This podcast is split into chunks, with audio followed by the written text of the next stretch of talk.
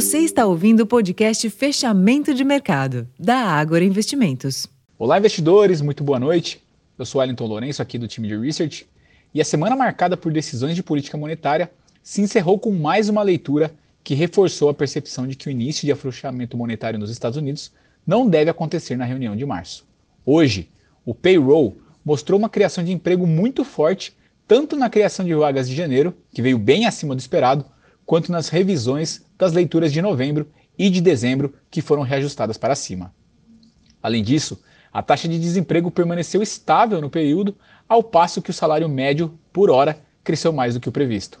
Assim, a aposta de que o Banco Central norte-americano irá iniciar o ciclo de cortes até maio permaneceu majoritária. Porém, agora há agentes no mercado que apostam que este novo ciclo pode ser adiado para o segundo semestre do ano. Em resposta, a sessão foi de fortalecimento do dólar e alta no rendimento dos treasuries.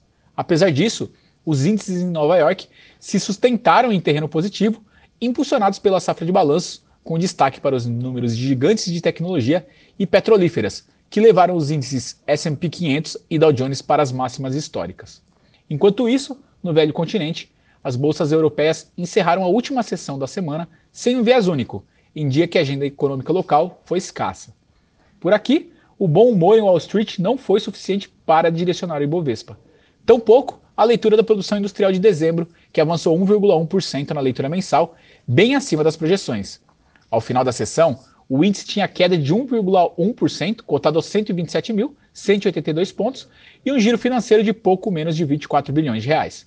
A pressão vendedora veio na esteira das quedas das cotações dos contratos futuros de minério de ferro e de petróleo, por conseguinte, das ações da Vale e Petrobras. Além disso, na curva termo, a adição de prêmios acompanhou o desempenho dos juros futuros americanos, com avanço em praticamente todos os vencimentos e contribuiu para o menor apetite ao risco. Logo, o dólar avançou 1,07% ante o real e encerrou cotado em R$ 4,97. Para a próxima semana, destaque na agenda para a ata do cupom, referente à última decisão de política monetária, e os dados de volumes de serviços e de vendas no varejo de dezembro aqui no Brasil. Bom, pessoal, esses foram os destaques desta sexta-feira. Eu vou ficando por aqui. Desejo a todos uma excelente noite e um bom final de semana. E até a próxima.